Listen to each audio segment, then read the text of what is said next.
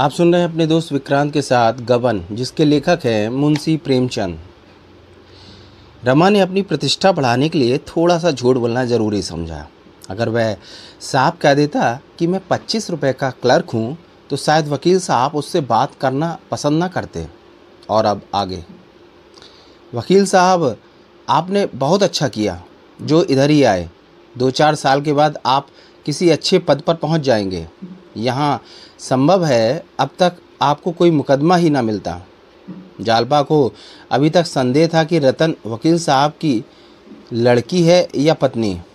वकील साहब की अवस्था साठ से ऊपर थी और बरसों के मरीज़ लगते थे। रतन सांवली और भरे हुए शरीर की औरत थी और मिलनसार। चाय आई मेवे, फल, मिठाई मेज़ों पर सजा दिया गया। वकील साहब ने लेटे लेटे कहा, आप शुरू करें। बहुत आग्रह करने पर उन्होंने दो घूंट चाय पी। रतन जालपा को बगीचे में ले गई और रमा वकील साहब के पास बैठ गया और बोले, पता नहीं कि पेट में क्या हो गया है, कुछ भी पछता ही नहीं।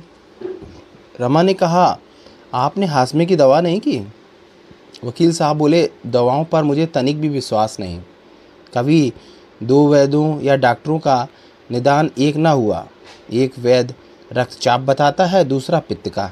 एक डॉक्टर फेफड़े की सूजन बताता है तो दूसरा हाथ का कैंसर। बस, अटकल से दवा की जाती है और निर्दयता से रोगियों की गर्दन पर छुरी फेरी जाती है। इन डॉक्टरों ने तो अब तक मुझे नरक में पहुँचा दिया होता, किंतु किसी तरह उनके पंजे से निकलकर भागा। योग के ज्ञान की बड़ी प्रशंसा सुनता हूँ, लेकिन ऐसा महात्मा नहीं मिलता जिससे कुछ सीख सकूँ। इधर रतन जालपा को बता रही थी, वकील साहब को देखकर तुम्हें आश्चर्य हुआ होगा। मैं उनकी दूसरी पत्नी हूँ। पहली पत्नी को मरी पैंतीस साल हो गए। उस समय उनकी उम्र पच्चीस वर्ष की थी, लेकिन लड़के के कारण दूसरा विवाह ना किया। मेरे माता पिता ना थे। मामा ने मुझे पाला। कह नहीं सकती कि उनसे कुछ ले लिया या इनकी सराफत पर रीझ गए। मैं तो कहती हूँ कि ईश्वर की यही इच्छा थी। जालपा ने पूछा, वकील साहब तुमसे नाराज़ रहते होंगे? रतन ने कहा, बिल्कुल नहीं, मैं जितना चाहूँ खर्च करूँ, जैसे चाहूँ रहूँ, कभी नहीं बोलते। जो कुछ पाते हैं, लाकर मेरे हाथ पर रख देते हैं। मैं इनसे कहती हूँ, अब तुम्हें वकालत करने की क्या आवश्यकता है? आराम क्यों नहीं करते? मगर उनसे बैठे रहा ही नहीं जाता। बस दो चपातियों से नाता है। मैंने बहुत ज़ोर दिया तो चार दाने अंगूर के खा लिए। रतन को जालपा का कंगन बहुत पसंद आया। रतन ने कहा, मैं तो यहाँ किसी को जानती नहीं। तुम अपने बाबूजी से कहकर ऐसा ही एक जोड़ा कंगन मेरे लिए बनवा दो। जालपा ने कंगन के दाम आठ सौ रुपये बताए। रमा भी वहाँ आ गया। जालपा ने रमा से कंगन बनवाने के लिए कहा। रमा ने दो सप्ताह में बनवाने का वादा कर दिया। रतन ने कहा कि अभी मेरे पास रुपए नहीं हैं, मैं बाद में दूँगी। जालपा ने रतन को अपने घर चाय का निमंत्रण दिया और दोनों गले मिलकर विदा हुए। वो घर पहुँचे तो रमेश बाबू बैठे हुए थे। रमा ने उन्हें निमंत्रण के बारे में बताया। दावत के लिए दोनों ने एक लंबी सूची तैयार की। रमेश बाबू अच्छे अच्छे घरों में आते जाते थे। दूसरे ही दिन ऐसी सुंदर चीज़ें लाने लगे कि सारा घर जगमगा उठा। दावत से पहले एक दिन अचानक रतन आ गई। उसने रमा ने रमा से कहा कि मैं बैठूँगी नहीं, आपसे कुछ कहना था। रमा उसके साथ बाहर मोटर तक आया। रतन ने कहा कि आपने शराब से तो कह दिया होगा, मैंने रुपए का इंतज़ाम कर लिया है। आठ सौ रुपये ले लीजिए। रमा ने कहा कि शायद जालपा को याद ना रहा होगा, वह कंगन छः सौ रुपये के है। आप चाहें तो आठ सौ के बनवा दूँ। रतन ने कहा कि मुझे तो वही पसंद है, आप छः सौ के बनवाइए और वह 600 देकर चली गई। वह अंदर आया तो रमेश बाबू और दयानाथ बातें कर रहे थे। दयानाथ, देखा? आँखें खुली हुई थी।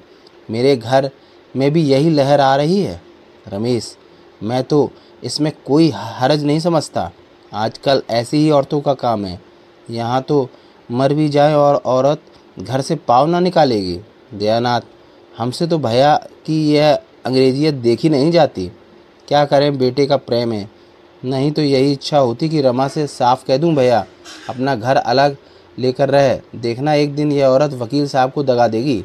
रमेश, आप यह क्यों मान लेते हैं कि जो औरत बाहर आती जाती है, वह ज़रूर खराब है? रमा ने अंदर जाकर जालपा को बताया कि रतन देवी कंगन के रुपए दे गई है। तुमने शायद आठ सौ रुपये बताए थे। उसने छः सौ ले लिए हैं।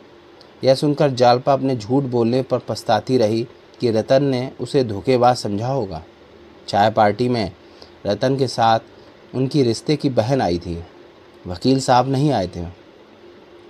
पार्टी की तैयारियों में रमा को इतनी फुर्सत नहीं मिली कि गंगू की दुकान तक जाता। उसने समझा था कि गंगू को छः सौ रुपये पिछले हिसाब में देकर नए कंगन बनवा लूँगा। दूसरे दिन रमा खुश होता हुआ गंगू की दुकान पर पहुँचा। क्या रंग ढंग है महाराज? कोई नई चीज़ बनवाई है? रमा के टाल मटोल से गंगू इतना ऊब रहा था कि आज कुछ रुपए मिलने की उम्मीद भी उसे खुश ना कर सकी। बोला, बाबू साहब, चीज़ें कितनी बनी और बिक चुकी। आपने तो दुकान पर आना ही छोड़ दिया। आठ महीने हो गए। आपके यहाँ से एक पैसा भी नहीं मिला। रमा ने कहा, भाई, खाली हाथ दुकान पर आते शर्म आती थी। आज यह छः सौ रुपये ले लो एक जोड़ा कंगन तैयार कर दो। गंगू ने रुपए लिए और बोला कि बन जाएँगे तो बाकी रुपए कब मिलेंगे? रमा बहुत जल्द। गंगू हाँ बाबूजी, पिछला हिसाब साफ़ कर दीजिए। गंगू ने वादा तो कर लिया, लेकिन एक बार धोखा खा चुका था। नतीजा यह हुआ कि रमा रोज़ तकाजा करता और गंगू रोज़ बहाना करके टालता। एक माह बीत गया और कंगन ना बना। रतन के तकाजे के डर से रमा ने पार्क जाना छोड़ दिया, मगर रतन ने घर तो देख ही लिया था। वह कई बार तकाजा करने आई। आखिर एक दिन उसने कहा, जब वह बदमाश बनाकर नहीं देता तो किसी दूसरे कारीगर को क्यों नहीं देते? रमा, उस दुष्ट ने ऐसा धोखा दिया कि कुछ ना पूछिए। मैंने बड़ी गलती की जो उसे पेशगी रुपए दे दिए। रतन, आप मुझे उसकी दुकान दिखा दीजिए, मैं उसके बाप से वसूल कर लूँगी। ऐसे बेईमान को पुलिस में देना चाहिए। जालपा ने भी रतन का साथ दिया। रमा ने कहा, आप दस दिन और सब्र करें। मैं आज ही उससे रुपए लेकर दूसरे सर्राफ को दे दूँगा। रतन बड़ी मुश्किल से मानी, मगर गंगू ने साफ़ जवाब दे दिया, जब तक आधे रुपए पेशगी ना मिल जाए, कंगन नहीं बन सकते। रमा ने उसकी बड़ी विनती की, मुझसे प्रोनोट लिखवा लो, स्टाम्प लिखवा लो। मगर गंगू ने साफ़ कह दिया कि आठ आठ महीने का उधार नहीं होता रुपए लाइए कंगन ले जाइए। रमा निराश होकर घर लौट आया। मगर उस समय भी उसने सारा किस्सा जालपा से साफ़ साफ़ कह दिया। होता तो, तो उसे चाहे कितना ही दुख होता अपने कंगन उसे दे देती।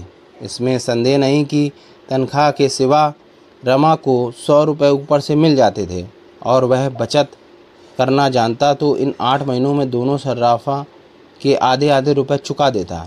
शाम को रमा ने फिर सर्राफे का चक्कर लगाया। बहुत चाहा किसी सर्राफ को झांसा दूँ, मगर कहीं दाल ना गली। बाज़ार में तार की खबरें चला करती हैं। रमा को रात भर नींद ना आई। अगर आज कोई महाजन एक हज़ार का स्टाम्प लिखवा कर उसे पाँच सौ रुपये दे देता तो वह अपने आप को सौभाग्यशाली समझता। मगर ऐसे किसी महाजन ने उसका लेना देना न था। अपने मिलने वालों में उसने सभी से हवा बाँध रखी थी। किस मुँह से अपनी दुख भरी कहानी कहता? रमा के मन में एक बार आया कि जालपा को अपनी परेशानियाँ बताए, लेकिन झूठे स्वाभिमान ने उसकी ज़ुबान बंद कर दी। जालपा जब भी उससे पूछती सर्राफ को रुपए देने जा, जाते हो कि नहीं? तो वह हर बार कहता कि हाँ कुछ हर महीने देता हूँ। जालपा ने उसे परेशान देख कर पूछा था सर्राफों के रुपए तो अभी दिए नहीं गए होंगे? तो उसने कह दिया कि अब थोड़े ही बाकी हैं। अगर रमा हिम्मत करके इस समय भी जालपा को बता देता तो उसकी परेशानियाँ खत्म हो जाती। जालपा ने फिर भी पूछा, तुमने कहीं रतन के रुपए तो सर्राफ को नहीं दे दिए? रमा ने सवाल पर मुँह बनाकर कहा कि रतन के रुपए क्यों देता? आज चाहूँ तो दो चार हज़ार का माल ला सकता हूँ। दस दिन में या तो चीज़ ला दूँगा या रुपया वापस कर दूँगा। जालपा तो थोड़ी देर में सो गई, लेकिन रमा फिर इसी उधेड़ बुन में पड़ा रहा।